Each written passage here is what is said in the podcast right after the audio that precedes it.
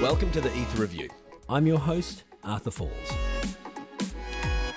The Ether Review is a podcast about the applications of blockchain technology, from big business to governments to the software that powers our cars. This new iteration of the internet affects every part of our lives. By speaking to the people who work in this emerging field, we aim to decrypt this new technology and distribute the future that is already here.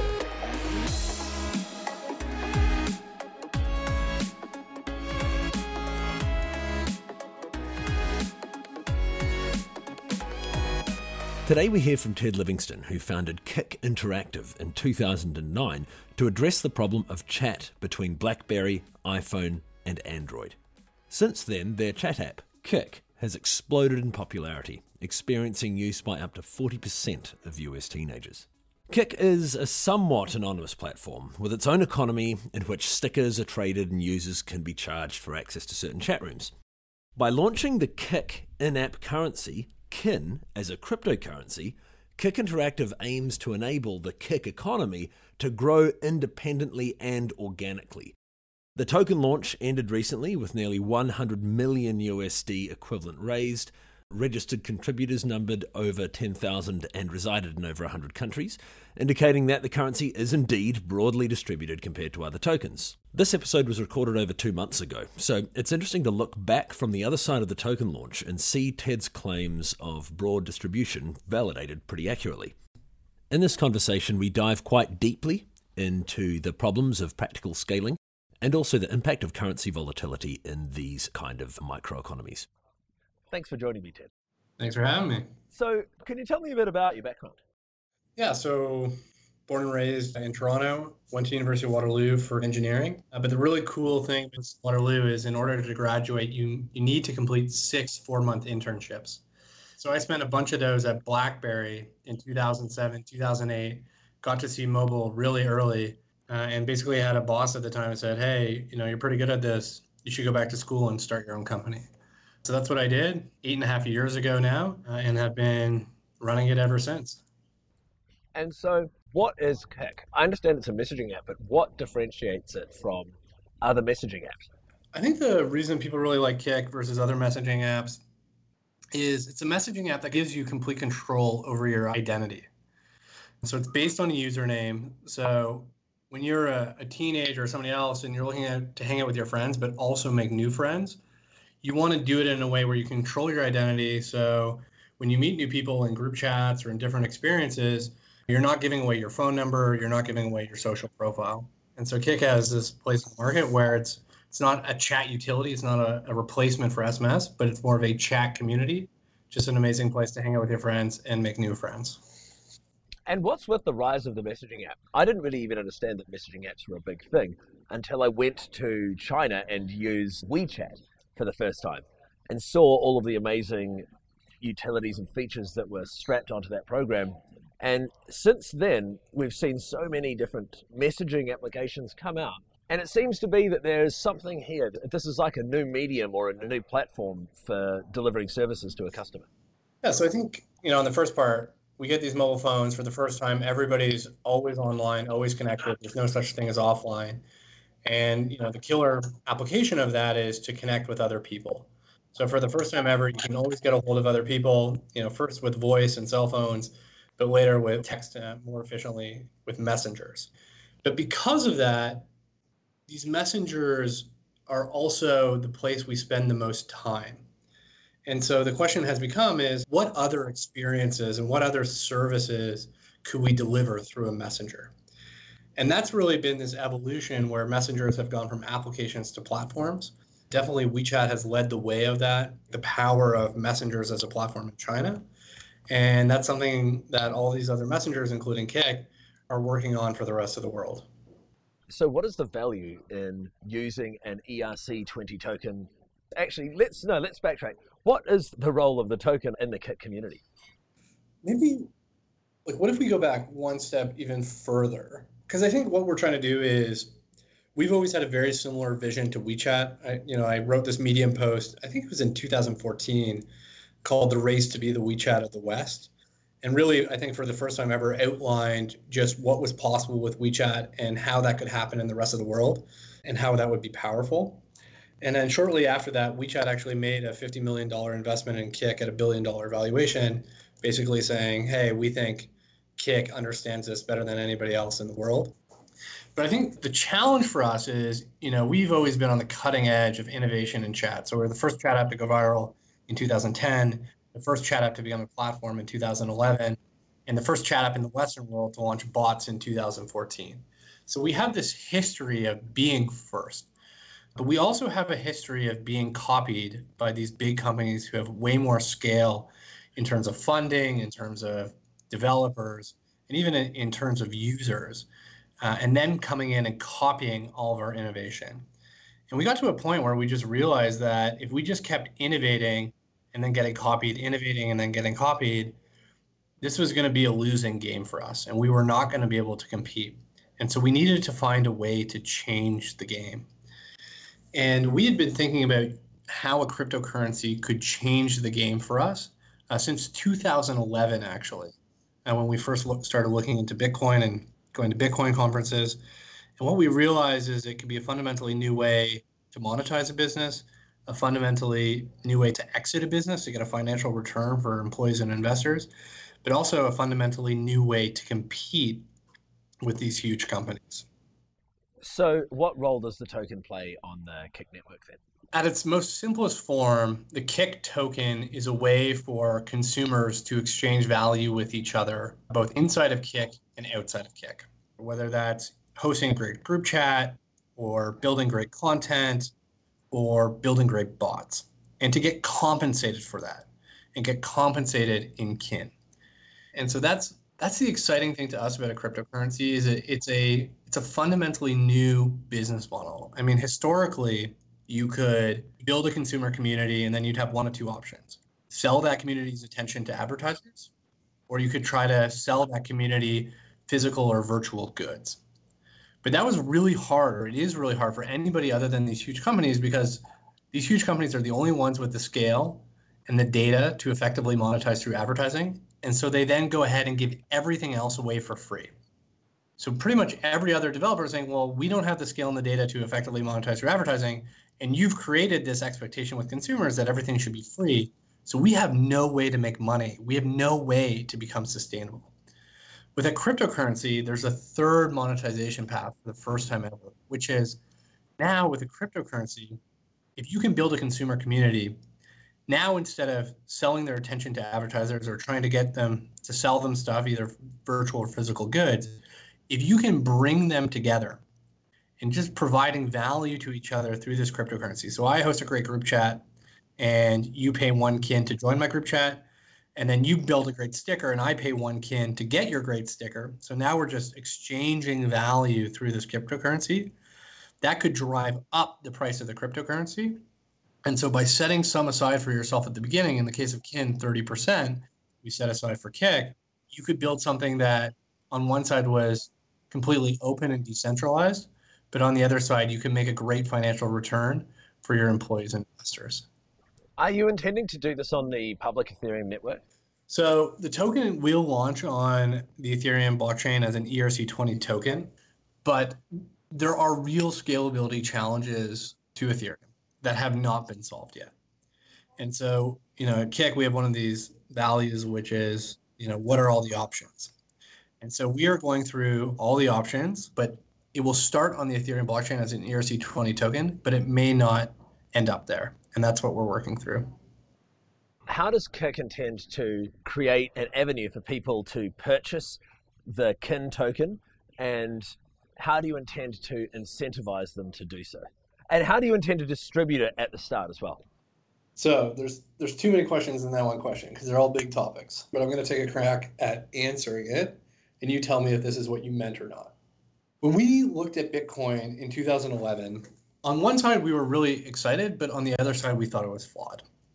So the reason we were excited is because what we realized is for the first time ever with with Bitcoin with the blockchain, you could guarantee the scarcity of a digital asset.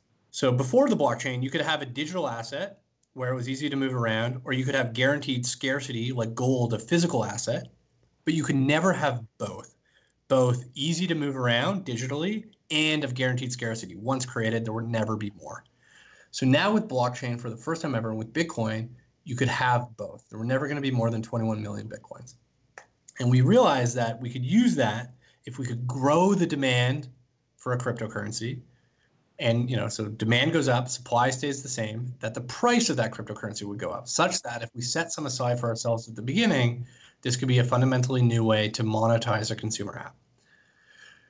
But what we realized is with with bitcoin is that it was fundamentally flawed in that nobody was getting their paycheck in bitcoin.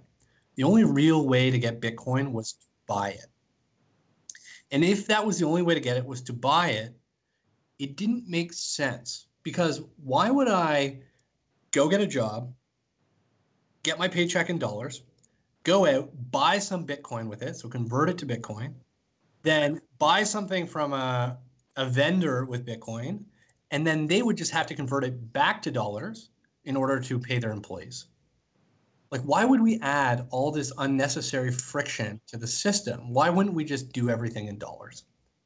and that's you know that's what we've seen played out you know people are using bitcoin as a store of value they're using it for illegal goods but they're not using it for much else and so the question we asked ourselves on one side we were all excited for the first time ever you guaranteed the scarcity of a digital asset but on the other side how could we get millions of people earning in a, in a cryptocurrency because if they could earn in a cryptocurrency not buy it but earn in it then it would be most the easiest thing to do would be to then spend in that cryptocurrency. And so that's what we did. We went out and we launched something in 2014 as an experiment called Kik Points. And Kik Points was an experiment in could we get millions of people earning in a new digital currency and spending, not buying and selling, but earning and spending. And so what Kik Points was is on one side it started off you could get some points by watching ads and then on the other side, you could take those points uh, and spend them on smileys inside of Kik. And then from there, we built out more ways to earn them and more ways to spend them, effectively building a little economy inside of Kik. And again, there was no way to buy these Kik points. It was impossible. You just could not. And there was no way to sell these Kik points. You could only earn them and spend them. And in doing that and setting up that experiment, we, ha- we got millions of people mainstream consumers earning and spending in this new currency called Kik points to the point where we got a transaction volume you know three times bigger than bitcoin's average transaction volume at the time spiking anywhere up to like 10 times as many transactions per day. And so that's where we really realized that there could be something here is wait a second if Kik points was a cryptocurrency it would be the most used cryptocurrency in the world right away Wow, that's really interesting because this actually harks back to something I noticed way back in the early days of Bitcoin that you took a totally different view on. And that was it was clear to me that Bitcoin was never going to succeed as a payment method because in the Bitcoin space there was never really a use for the token. And that's kind of why it's never turned into a payment rail of, of any meaningful sort. It's just used as a speculative store of value. Or large international payments to people who also accept Bitcoin, right? Or value Bitcoin. It was just so unuser friendly. Right. So that being the case, you know, you mentioned that there's an opportunity here to realize the value, to exit using a cryptocurrency. So how do you intend to get people to pay cash for the kin token? Because ultimately that's what's got to happen here in order for Kik to make any money out of it, right? Yes and no. So let me explain. The way you monetize through a cryptocurrency is you create a new cryptocurrency and once you create it on the blockchain, you can basically say, we guarantee, based on math, that there will never be more of these. And that's like the fundamental innovation of cryptocurrencies is you can guarantee the scarcity of a digital asset. So what you want to then do is you want to grow demand for that cryptocurrency. Because if demand goes up and supply stays fixed, then it's economics 101 and the price of it will go up. And if the price of it goes up, if you set some aside for yourself, for the company, the price, the value of that portion you set aside from yourself will also go up. Okay? Yeah, but you've got to be able to sell it, right? You you need to be able to sell it, yes. And these are ERC20 tokens that exist on the blockchain. Once you get them, you know they're exchangeable in all sorts of different places, and that's not something it controls. That's a, another innovation of the blockchain. Okay. And so the question is, why would people yeah. pay for this at higher and higher prices? And the reason they would pay for it at higher and higher prices is because there's more ways and places to use it. There's more demand for it. So if today, you know, 100 people are using it to facilitate the exchange of value around group chats and stickers, there's only so much demand for it. Whereas in the future, if millions of people are using it to exchange value around not just group chats, not just stickers, but a bunch of different things, then there's going to be a lot of demand for it. And as a user now, as a consumer, you you have one of two choices. You say, "Hey, look at all these things that I could go spend this cryptocurrency on. I want to get more of that cryptocurrency." You have one of two options. Option number one is you could contribute value to the ecosystem and earn some of that cryptocurrency. So host your own great group chat or create your own great sticker. Or you could go out and simply buy some of that cryptocurrency on one of these exchanges. Okay so this is quite interesting because you said before that the problem with Bitcoin was that in order to use it as a means of payment, you would have to first take your fiat currency, go buy Bitcoin, and then spend it. And then the person who you gave that Bitcoin in exchange for a good or service would then have to sell it for fiat in order to pay their staff. So it's kind of a redundant system. And it sounds like Kik and the Kin token represent another one of these economies where, in order to participate using the Kin token, you actually have to buy into that economy by purchasing that token or earning it in that economy.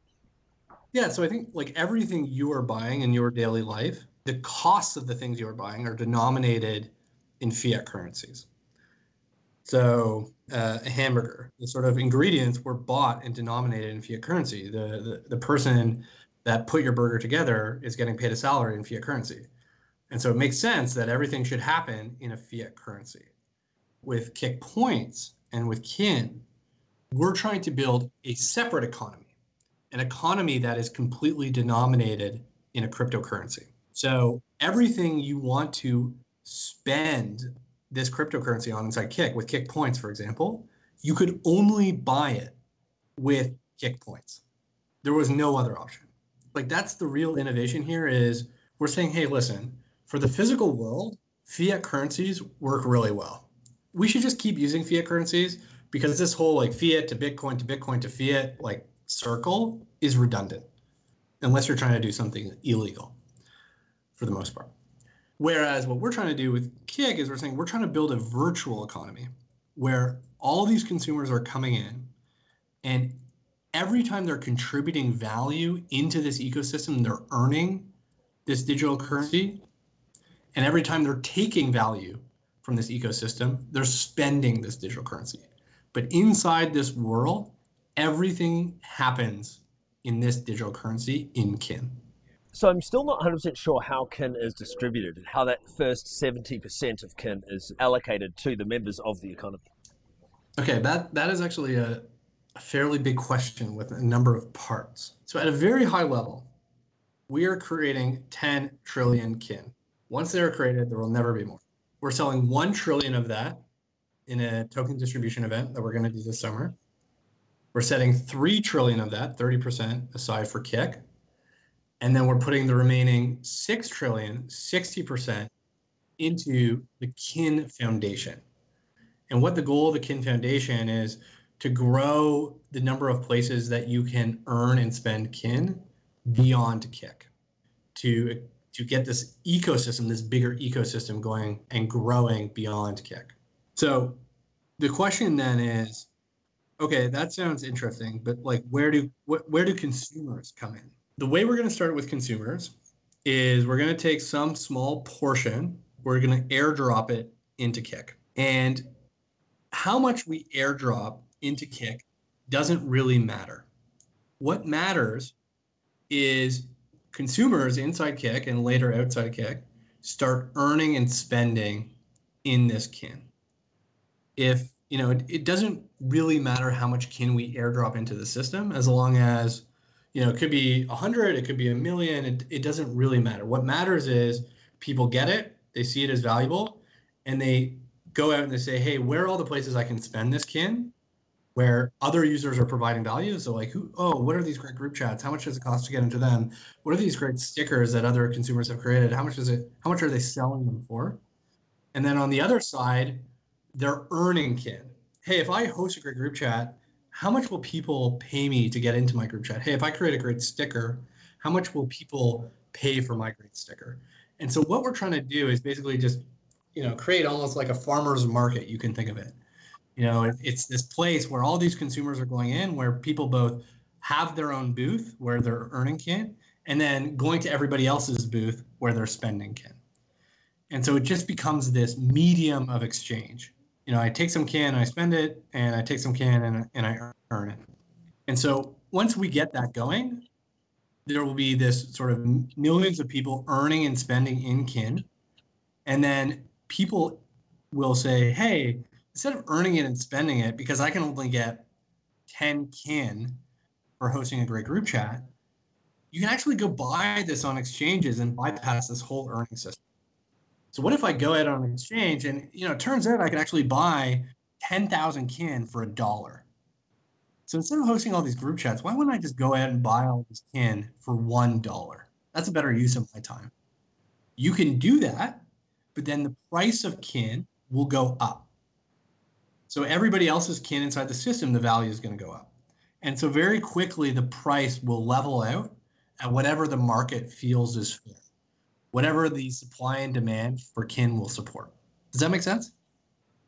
It does, but that's not really what's going to happen. Really, it's going to skyrocket stratospherically as speculators buy, buy, buy, because you've got this incredible proposition, and like you're obviously you've built a successful company. You're probably one of the most credible businessmen in the space. You've actually built a billion dollar company. You know that that makes one of you. You know, I mean, a real billion dollar company, not a crypto company. You've recognized the importance of chat apps. WeChat has recognized you as a major player in the space, as someone who truly understands. WeChat's the biggest chat app in the world. They value you at a billion dollars. Like, they know what they're talking about. You're talking about building this whole economy. I mean, you're extremely credible. And so when people speculate on this, they're going to speculate on this is this whole venture capital disruption thing, right? They're going to buy your token because they're going to see you and say, that's someone I want to invest in. The price of kin will skyrocket. And additionally, in order to spec for that to happen as well, here's another like weird dynamic. It needs to be on the Ethereum blockchain, and there's no way the Ethereum blockchain can support the transaction throughput that this use case demands. So, like you know, there are some kind of there are some things here that don't quite make sense to me. Do, do you understand? There are good answers to all these questions. Where do you want to start? Hey, let's start with the speculative value and then let's talk about transaction throughput. Okay. So the question is if people speculate on kin and the value of kin climbs, like how is this economy going to work in, in, that scenario? I think there's a, a few answers to this, but I think the most fundamental answer is the things you buy in kin are things that other users are offering that are denominated in kin. Okay. So I'm a user, I'm hosting a great group chat. It costs 10 kin to get in. I'm a user and I created a great sticker and it costs 10 kin to buy. Okay. So it's a marketplace where I contribute value and set a price that I feel is fair for that value. Okay. But then it is a marketplace. So I, I host my group chat, I set the price at 10 kin, and nobody joins. So I go, oh, okay, well, what if I set it at 9 kin? Nobody joins. 8 kin, nobody joins. I can keep going until basically I get to free, and then people will join. So if I start today and I you know offer my group chat for 100 kin, and then the price of kin goes up 10 times, that's fine.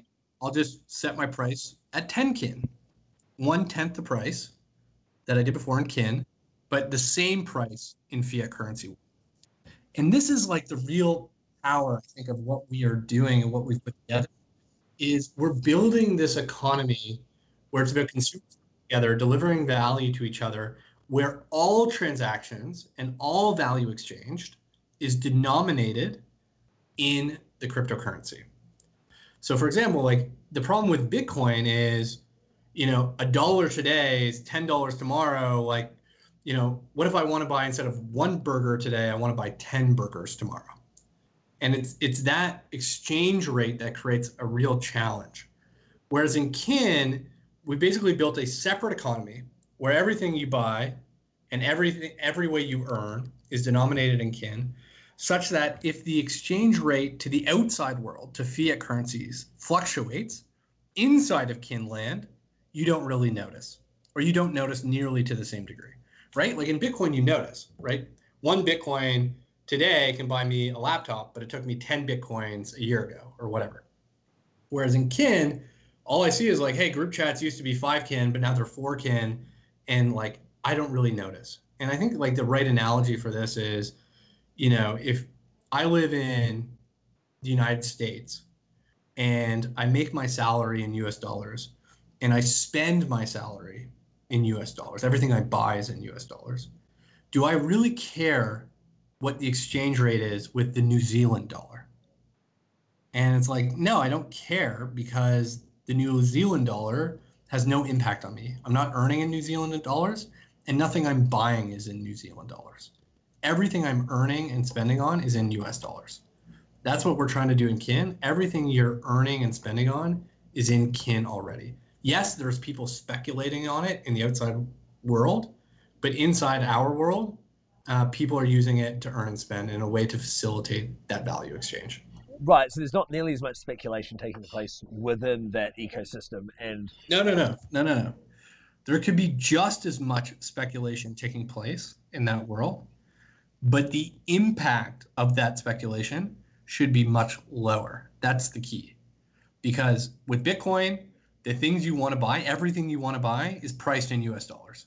So if Bitcoin, if the value goes down, it gets cut in half then you can only buy half as many things and you're like freaking out. You're like, what happened to my value?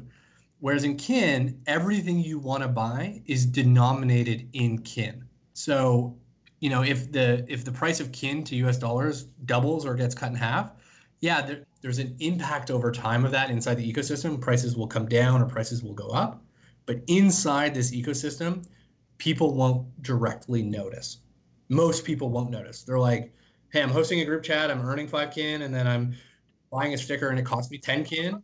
Like, you know, I'm not really paying attention to the uh, conversion price of kin to US dollars. Right, because everyone in the kin ecosystem has their own outlook on the future value of kin or its utility. There's just a different attitude, a different behavior toward the actual pricing of the token. Yeah, I think so. Like, kin is not being used to buy things that are denominated in US dollars, like Bitcoin is kin is being used to buy things that are denominated in kin.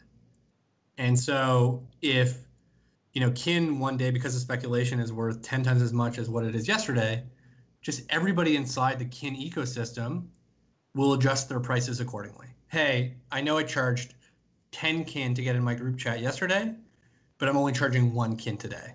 It will like it will self balance inside the kin economy.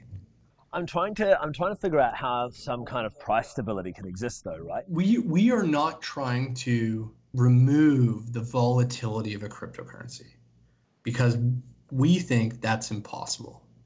We think cryptocurrencies for the foreseeable future will will be very volatile. And everything in history so far would suggest that that is true. What we are trying to do is we're trying to set up the ecosystem and the economy such that the volatility of a cryptocurrency becomes largely irrelevant to the consumers who use it. Okay, I'm gonna have to dig deeper into this. It's it's interesting. This we're actually we're treading in some awesome new territory here. It's really exciting. So transaction throughput. So scalability is the number one issue, in my opinion, in the blockchain space today. Ethereum just is not at a point where it's scalable. It's not at a point where it's ready for sort of mainstream applications. So you have one of two choices. Choice number one is to do a large portion of the transactions off chain. So basically, we do it like Kik Points, where inside of Kik, or we're keeping track of our own ledger and then we are writing that back to the Ethereum blockchain. On one side, the positive of that is you get way more scalability, very easy to do. It's largely just a database. But on the other side, it's no longer a decentralized cryptocurrency. It's now basically a centralized currency. So we don't like that solution. The second solution is to figure out how to get to a more scalable, fully on chain solution. And in there, there are two choices. Choice number one is for Ethereum itself to become more scalable. And choice number two is for some new blockchain to come out that is, you know, in the way that Ethereum sort of learned from Bitcoin but improved upon it. Uh, a new blockchain would come out and learn from Ethereum but make it more scalable. So this is what we are thinking about is sort of what are all the options to either help Ethereum become more scalable or to work with the people who are trying to build what I call blockchain 3.0 which is a more scalable version of, of Ethereum. What is your professional outlook on the scalability prospects of Ethereum? To be honest, I think it's going to be challenging. You know, I think like why didn't Bitcoin become Ethereum? Because it could have. It's because you know you you you build for a certain set of assumptions, you build the system around that, and then it's very hard to change those underlying assumptions. And you know, so the way I think about it is Bitcoin is sort of blockchain 1.0. For, the first time ever, you can guarantee the scarcity of a digital asset. Ethereum is blockchain 2.0. You can now add logic and smart contracts to that. And then I think there will be a blockchain 3.0, which will take 1.0 and 2.0 and make it much more scalable. There's no reason that Ethereum couldn't become that.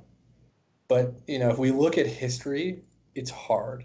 You know, like if we look at the mobile phone, we could call it like Nokia was the smartphone 1.0, BlackBerry was the smartphone 2.0, and iPhone was the smartphone 3.0. And I was working at BlackBerry at the time when the iPhone got announced back in 2007.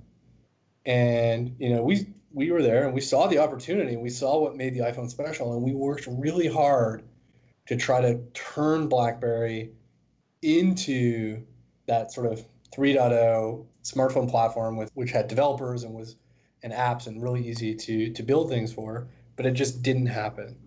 You know, it was just too hard to make that shift.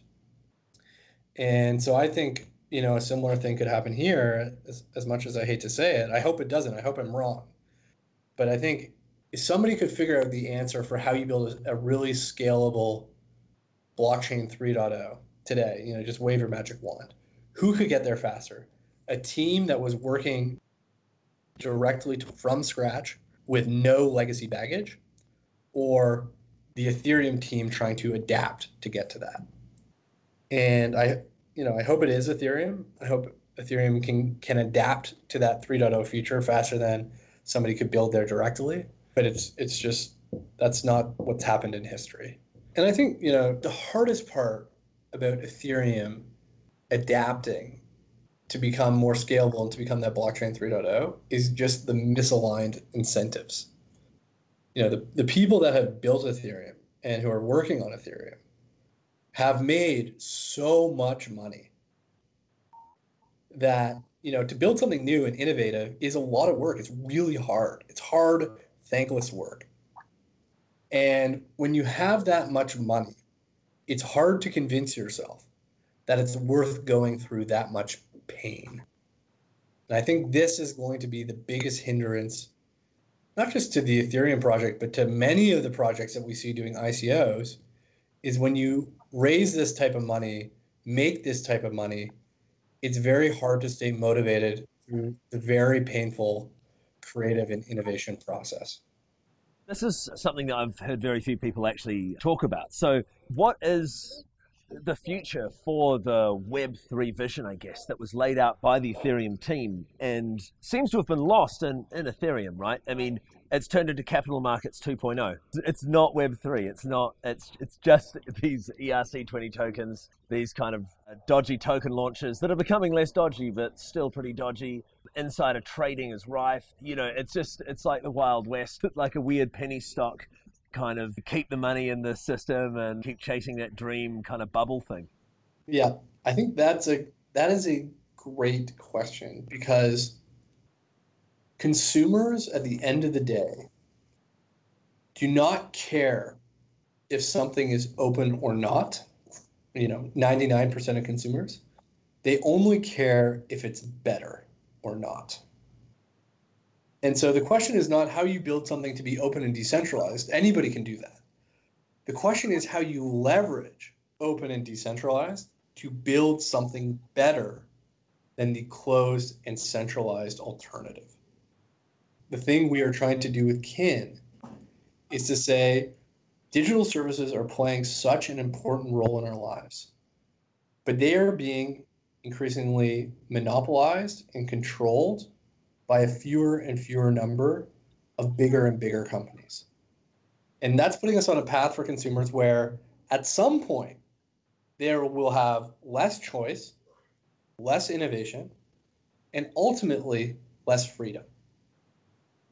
So, how can we use a cryptocurrency to incentivize the creation of a new ecosystem of digital services that is not only open and decentralized, but is also better than the centralized alternatives that these big companies are offering today. And I suppose that's the question of the industry. I mean, something I've been trying to drill down in now, because it seems like it's about time we answer the question, and that's what is the killer application of public verifiable computing networks? And it sounds like this is one right here the ability to create your own self contained economy with your own minted token with its own set of rules and particular value characteristics. Yes. Because we could have just taken Kik points and put it on the blockchain, but we didn't. Why?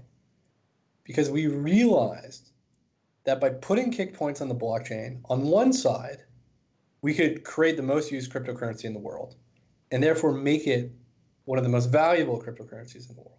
But what we realize is, wait a second, if we if we created one of the most valuable cryptocurrencies in the world, what if we could take a big chunk of that and set it aside to incentivize the creation of something much bigger, much bigger than Kik, much beyond Kik, something you know much more world changing.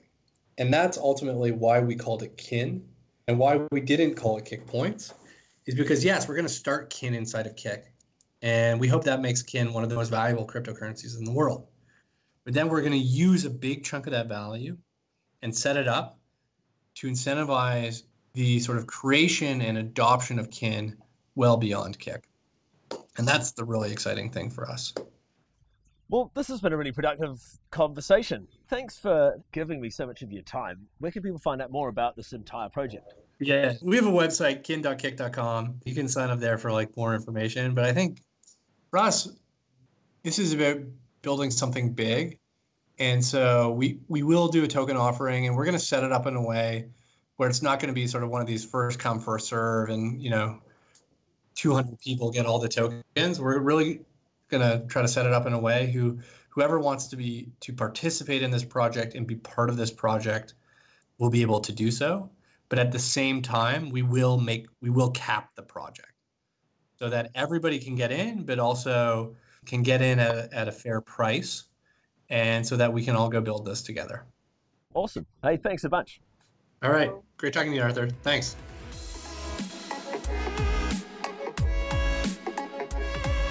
You've been listening to the Ether Review. I'm Arthur Falls. For more episodes, subscribe on iTunes or visit etherreview.info.